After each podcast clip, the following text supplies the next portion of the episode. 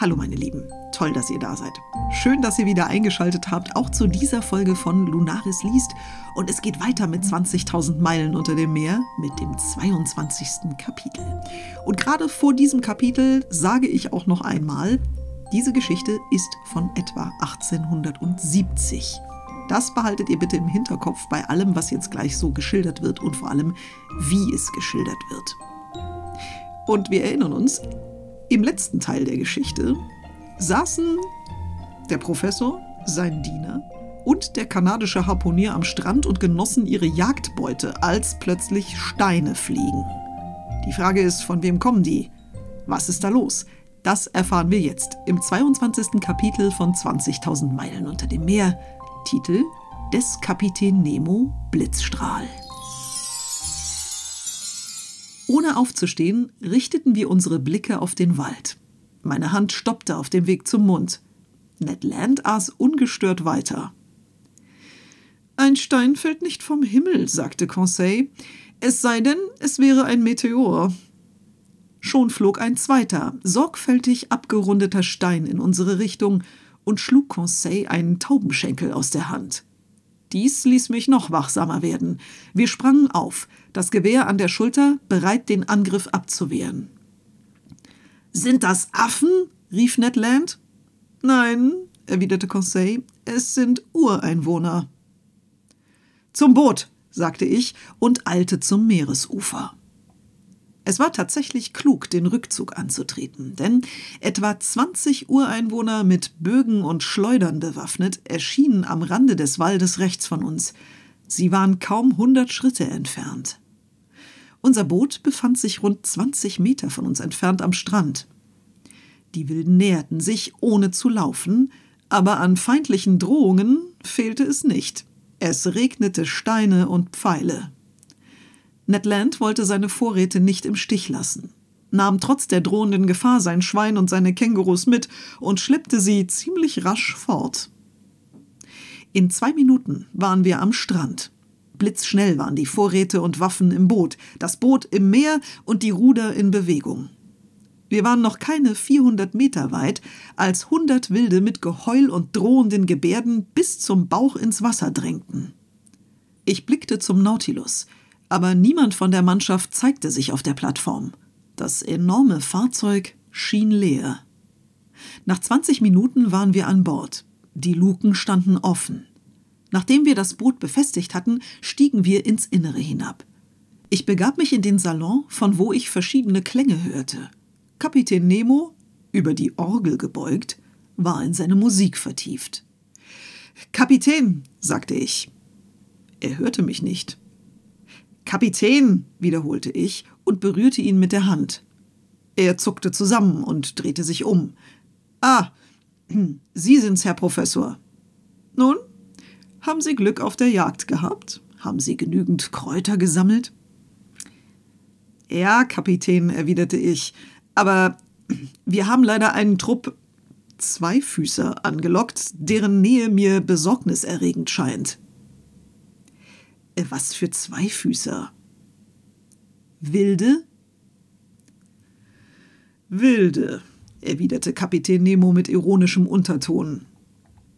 »Und Sie wundern sich, Herr Professor, dass Sie, sobald Sie einen Fuß an Land setzen, auf Wilde treffen? Und überhaupt, wo gibt's denn keine Wilden? Und sind die, die Sie Wilde nennen, schlimmer als andere?« »Aber Kapitän, ich für meinen Teil, mein Herr, habe so welche überall angetroffen.« »Nun«, erwiderte ich, »wenn Sie sie nicht an Bord des Nautilus haben wollen, sollten Sie einige Vorkehrungen treffen.« »Beruhigen Sie sich, Herr Professor. Es gibt keinen Grund zur Besorgnis.« »Aber diese Ureinwohner sind zahlreich.« »Wie viel haben Sie denn gezählt?« »Ja, mindestens hundert.« »Herr Aronnax«, erwiderte Kapitän Nemo, der schon wieder in die Tasten der Orgel griff. »Selbst wenn sich alle Bewohner Papuasiens am Ufer versammeln würden, hätte der Nautilus nichts von ihren Angriffen zu befürchten.« Die Finger des Kapitäns liefen nun wieder über die Tasten, und ich bemerkte, dass er nur die schwarzen anschlug, was seinen Melodien eine Art schottische Färbung gab. Bald versenkte er sich, meine Anwesenheit vergessend, in seinen Träumen. Und ich wollte ihn nicht mehr dabei stören. Ich begab mich wieder auf die Plattform. Die Nacht war schon angebrochen, denn in Höhe solch niedriger Breitengrade geht die Sonne schnell und ohne Dämmerung unter. Ich konnte die Insel Keboruah nur noch undeutlich wahrnehmen. Doch zahlreiche am Ufer angezündete Feuer deuteten darauf hin, dass die Eingeborenen es nicht verlassen wollten. Ich blieb einige Stunden allein, dachte an die Eingeborenen, aber ohne sie weiter zu fürchten, da die unverwüstliche Zuversicht des Kapitäns auf mich abfärbte. Bald vergaß ich sie, in Bewunderung des Glanzes dieser tropischen Nacht. Der Mond glänzte, umgeben von den Sternbildern des Zenit. Ich dachte daran, dass dieser treue, gefällige Trabant übermorgen wieder an dieser Stelle erscheinen wird, um die Wogen des Meeres zu heben und damit den Nautilus aus seinem Korallenlager zu befreien. Gegen Mitternacht, als alles ruhig schien, sowohl auf den düsteren Wogen des Meeres als auch unter den Bäumen am Ufer, begab ich mich in mein Schlafgemach und schlief ruhig ein. Die Nacht verlief ohne irgendwelche Vorfälle. Die Papuas gruselten sich ohne Zweifel schon beim Anblick des in der Bai gestrandeten Ungeheuers. Denn da die Luken offen blieben, hätten sie eigentlich leicht ins Innere des Nautilus eindringen können.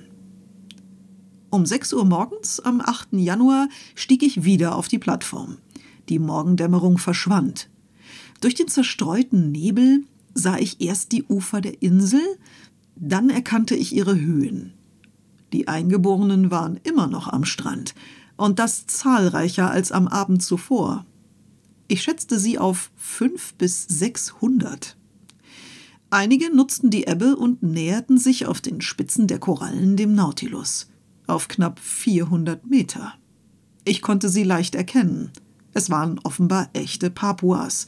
Sie waren athletisch gebaut, ein schöner Menschenschlag, mit breiter, hoher Stirn, dicker, aber nicht platter Nase, weißen Zähnen.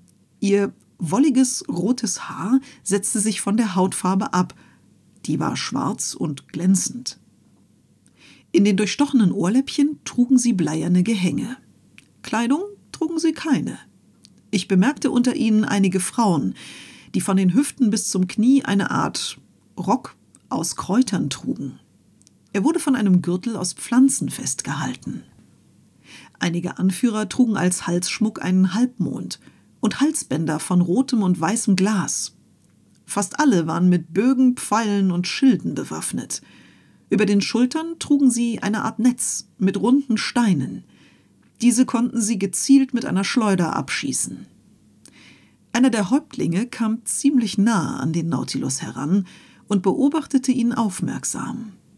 Er musste von hohem Rang sein, denn er trug eine Art Umhang aus Bananenblättern, der am Rand mit Fransen in grellen Farben verziert war. Ich hätte diesen Mann, der ganz nahe herankam, leicht erschießen können, aber ich hielt es für besser, abzuwarten, ob er wirklich feindselig war. Europäer dürfen die Ureinwohner nicht zuerst angreifen. Während der ganzen Zeit der Ebbe trieben sich diese Eingeborenen in der Nähe des Nautilus herum, aber ohne Lärm. Ich hörte sie oft das Wort Assai sprechen und entnahm aus ihren Gebärden, dass sie mich einluden, zu ihnen ans Land zu kommen. Ich war mir aber sicher, dass es besser war, diese Einladung abzulehnen. An diesem Tag also blieb unser Boot sicher an Bord des Nautilus, sehr zum Leidwesen von Meister Land. Er hätte seine Vorräte gern noch etwas erweitert. Der geschickte Kanadier verbrachte also seine Zeit damit, das Fleisch und Mehl, das er von der Insel Keboruah geholt hatte, zuzubereiten. Die Ureinwohner gingen gegen elf Uhr vormittags wieder an Land, als die Korallenspitzen durch die steigende Flut langsam im Meer verschwanden. Aber am Ufer sah ich, wie sich ihre Zahl deutlich vergrößerte. Vermutlich kamen sie von den benachbarten Inseln oder dem eigentlichen Papuasien. Doch ich hatte keine einheimischen Boote gesehen. Da wir nichts Besseres zu tun hatten, dachte ich, in dem klaren Wasser, in dem ich eine Menge Muscheln, Pflanzentiere und Seepflanzen sah, ein wenig aufzuräumen. Ich rief daher Conseil und er brachte mir ein kleines, leichtes Scharnetz, wie man es beim Austernfang benutzt. »Und diese Wilden?« fragte mich Conseil. »Mit Verlaub, sie scheinen nicht sehr schlimm.« »Doch könnten sie auch Menschenfresser sein, guter Junge.« »Man kann Menschen fressen und doch ein braver Mann sein«, erwiderte Conseil. »Das eine schließt das andere ja nicht aus.« »Gut, Conseil, ich gebe zu, dass es möglicherweise auch brave Menschenfresser gibt, die ihre Gefangenen mit Anstand verzehren. Doch da ich keine Lust habe, gefressen zu werden, auch nicht mit Anstand, würde ich mich vor ihnen hüten. Vor allem, weil der Kommandant des Nautilus so gar keine Vorsichtsmaßregeln zu ergreifen scheint.« Also, jetzt erstmal hier ans Werk. Hm? Wir fingen also fleißig an zu fischen und waren komplett darauf konzentriert, die heraufgebrachten Gegenstände zu untersuchen. Als ein von einem Eingeborenen geschleuderter Stein eine kostbare Muschel in der Hand von Conseil zerschmetterte. Ich stieß einen Schrei aus. Conseil schnappte sich mein Gewehr und zielte auf einen Menschen, der zehn Meter entfernt seine Schleuder schwang. Ich versuchte, ihn abzuhalten. »Ei, was?« rief Conseil. »Sieht mein Herr nicht, dass dieser Kannibale zuerst angegriffen hat?« »Egal, wie kostbar diese Muschel ist, ein Menschenleben ist sie nicht wert«, erwiderte ich. In der Zwischenzeit hatte sich die Lage allerdings verändert, ohne dass wir es bemerkt hatten. Etwa zwanzig Pirogen, lange, schmale, aus einem Baumstamm gefertigte Kähne, umringten den Nautilus, von geschickten Ruderern gesteuert, was mich etwas nervös machte. Offenbar sahen diese Papuas in dem langen eisernen Zylinder des U-Bootes nichts Gutes. Und sie hielten anfangs respektvollen Abstand. Aber allmählich wurden sie doch neugierig und versuchten näher an den Nautilus heranzukommen. Aber gerade das mussten wir verhindern. Die Pirogen kamen nahe heran und attackierten den Nautilus mit einem Hagel aus Pfeilen. »Teufel, das hagelt«, sagte Conseil. »Und vielleicht sind die Pfeile vergiftet.« »Ich muss es dem Kapitän melden«, sagte ich, stieg hinab und begab mich in den Salon. Da ich hier niemanden fand, war ich so kühn, am Zimmer des Kapitäns zu klopfen. »Herein«, rief er, und ich trat ein. Kapitän Nemo war gerade ganz in Berechnungen mit algebraischen Zeichen vertieft. Äh, »Störe ich?« fragte ich aus Höflichkeit. »Wirklich, Herr Aronnax«, erwiderte der Kapitän. »Aber ich denke, Sie haben wichtige Gründe, mich aufzusuchen, was?« »Sehr wichtige.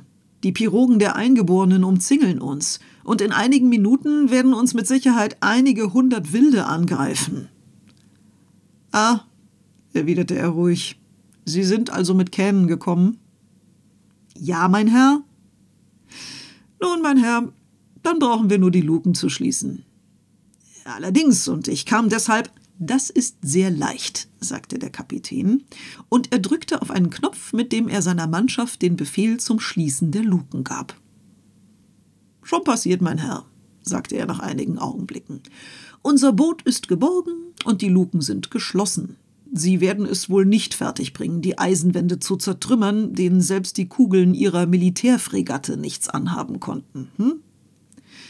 Äh, nein, Kapitän, aber es gibt noch eine Gefahr.« »Worin besteht die, mein Herr?« »Morgen zur gleichen Zeit müssen wir die Luken des Nautilus doch wieder öffnen, um die Luft hier im Boot zu erneuern.« »Allerdings, mein Herr, so sorgen wir für frischen Sauerstoff.« »Aber wenn dann die Papuas auf der Plattform sind, sehe ich nicht, wie sie sie davon abhalten können, hier einzudringen.«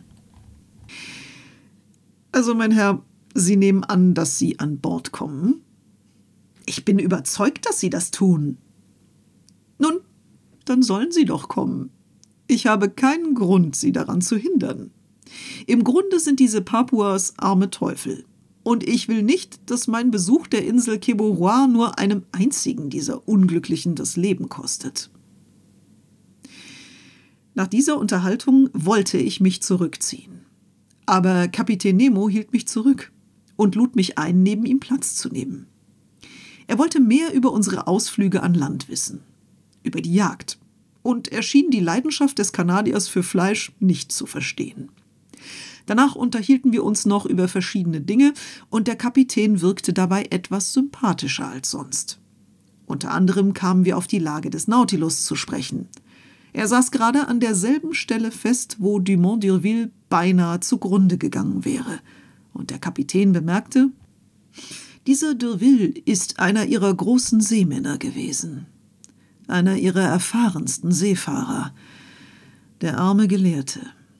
Er hatte mutig die Eisbänke des Südpols, die Korallen Ozeaniens und die Kannibalen des Stillen Meeres gemeistert, nur um dann beim Eisenbahnunglück von Versailles mit Frau und Kind ums Leben zu kommen.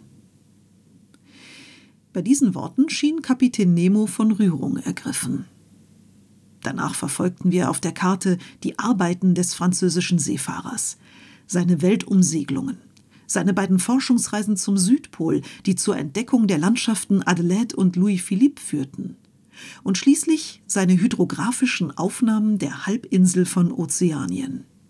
Was ihr d'Urville auf der Oberfläche des Meeres vollbracht hat, sagte darauf Kapitän Nemo, habe ich hier in der Tiefe ausgeführt, und das leichter und vollständiger. Seine unaufhörlich von Stürmen umhergeworfenen Schiffe, Astrolabe und Cele, sind nicht vergleichbar mit dem Nautilus, mit seinem ruhigen Arbeitskabinett inmitten des Meeres. »Doch, Kapitän«, sagte ich, »in einem Punkt sind d'Urvilles Korvetten und der Nautilus gleich.« »In welchem, mein Herr?« »Darin, dass der Nautilus, genauso wie Sie, gestrandet ist.« »Der Nautilus ist nicht gestrandet, mein Herr«, erwiderte Kapitän Nemo kalt. Der Nautilus ist für den Meeresgrund gebaut und die mühseligen Arbeiten, die Manöver, zu denen d'Urville gezwungen war, um seine Korvetten wieder flott zu machen, die brauche ich nicht auszuführen. Mein Nautilus ist keineswegs in Gefahr. Morgen, am bestimmten Tag, zur bestimmten Stunde, wird die Flut ihn ruhig anheben und er wird seine Fahrt durch die Meere fortsetzen. Kapitän, sagte ich, ich zweifle nicht, morgen, fuhr der Kapitän fort, indem er aufstand, morgen um zwei Uhr vierzig nachmittags wird der Nautilus wieder flott sein und unversehrt aus der Torresstraße herausfahren. Nach diesen deutlichen Worten verbeugte sich der Kapitän leicht, was für mich hieß, ich verabschiedete mich besser und begab mich wieder auf mein Zimmer. Conseil wartete bereits auf mich. Er wollte unbedingt wissen, wie das Gespräch mit dem Kapitän verlaufen war. »Lieber Junge«, erwiderte ich, »als ich zu glauben schien, der Nautilus sei von den Eingeborenen Papuasiens bedroht, hat mir der Kapitän eine ganz ironische Antwort gegeben. Ich kann dir daher nur eins sagen, vertrau ihm und geh ruhig schlafen. Mein Herr benötigt meine Dienste nicht weiter?« »Nein, mein Freund.« »Was macht Ned Land?« »Mein Herr«, erwiderte Conseil, »Freund Ned bereitet gerade eine Känguru-Pastete zu, die zum Erstaunen sein wird.« Ich blieb allein, legte mich ins Bett, schlief aber schlecht. Ich vernahm den Lärm der Ureinwohner. Sie stampften auf der Plattform des Nautilus herum mit ohrenbetäubendem Geschrei. So verging die Nacht und die Mannschaft blieb weiter bei ihrer gewohnten Untätigkeit. Sie kümmerte sich um die Anwesenheit der Ureinwohner genauso wenig, wie sich Soldaten in einer Festung um Ameisen kümmern, die über die Bollwerke laufen. Um sechs Uhr früh stand ich auf. Die Luken waren nicht geöffnet worden. Die Luft im U-Boot war also nicht erneuert worden, aber die für alle Fälle gefüllten Behälter wirkten rechtzeitig und gaben einige Kubikmeter Sauerstoff in die verschlechterte Atmosphäre des Nautilus ab. Ich arbeitete bis zum Mittag in meinem Zimmer, ohne Kapitän Nemo auch nur einen Augenblick lang zu sehen. Man schien an Bord keine Vorbereitungen für eine Abfahrt zu treffen. Ich wartete noch eine Weile, dann begab ich mich in den großen Salon. Die Wanduhr zeigte zwei Uhr dreißig. In zehn Minuten musste die Flut auf ihrem Höchststand sein. Und wenn Kapitän Nemo mit seinem Versprechen Recht behielte, dann müsste der Nautilus unverzüglich flott und fahrbereit sein. Aber wenn nicht, dann könnten wohl viele Monate ins Land gehen, ohne dass er die Korallenbank verlassen konnte. Doch dann war plötzlich im Rumpf des Bootes eine Erschütterung spürbar. Ich hörte, wie an seiner Verkleidung der raue Kalkstein des Korallengrundes kratzte. Um zwei Uhr fünfunddreißig erschien Kapitän Nemo im Salon. »Wir sind im Begriff abzufahren«, sagte er. »Ah«, erwiderte ich. »Ich habe befohlen, die Luken zu öffnen.« »Und die Papuas?« »Die Papuas«, erwiderte der Kapitän mit leichtem Achselzucken. »Ja, werden die nicht ins Innere des Nautilus kommen?« »Und wie?« »Durch die geöffneten Luken?« »Herr Aronnax«, erwiderte Kapitän Nemo ruhig, »man dringt nicht einfach so durch die Luken in den Nautilus ein, selbst wenn sie offen sind.« Ich sah den Kapitän an. »Sie verstehen es nicht?«, sagte er. »Durchaus nicht.« »Nun, kommen Sie mal mit, dann werde ich es Ihnen zeigen.« Wir gingen zur Haupttreppe. Ned Land und Conseil waren schon da und sahen mit großer Sorge, wie einige Mann die Luken öffneten, während draußen wütendes Geschrei und fürchterlicher Lärm tobte. Die Läden der Luken wurden also geöffnet und wir sahen etwa zwanzig fürchterliche Gestalten. Aber der erste dieser Ureinwohner, der mit seiner Hand das Treppengeländer berührte, wurde durch eine unsichtbare Kraft zurückgeschleudert. Er floh mit grässlichem Geschrei und entsetzlichen Sprüngen. Zehn seiner Genossen probierten es trotzdem ebenfalls und erlitten das gleiche Schicksal wie der erste. Conseil war außer sich. Ned Land mit seinem ungezügelten Temperament stürzte zur Treppe, aber sobald er das Geländer mit beiden Händen anfasste, wurde auch er zurückgeschleudert. »Tausend Teufel«, schrie er auf, »ich wurde vom Blitz getroffen!« Jetzt verstand ich alles. Es war nicht nur ein Geländer, sondern ein Kabel aus Metall. Und es war elektrisch geladen. Bis hoch zum Eingang an der Plattform. Wer es berührte, bekam einen fürchterlichen Stromstoß. Und der könnte sogar tödlich sein, wenn Kapitän Nemo die gesamte ihm zur Verfügung stehende Elektrizität einsetzen würde. Man kann also sagen, dass er zwischen sich und seine Angreifer ein elektrisches Garn gespannt hatte, das niemand ungestraft überwinden konnte. In der Zwischenzeit hatten sich die Papuas entsetzt zurückgezogen. Wir trösteten und rieben den unglücklichen Ned Land, halb lachend, der wie ein Besessener fluchte. Und in diesem Moment verließ der Nautilus, angehoben durch die Wogen der Flut, sein Korallenlager, genau in der vierzigsten Minute, wie Kapitän Nemo es berechnet hatte. Seine Schraube bewegte sich majestätisch langsam durch das Wasser.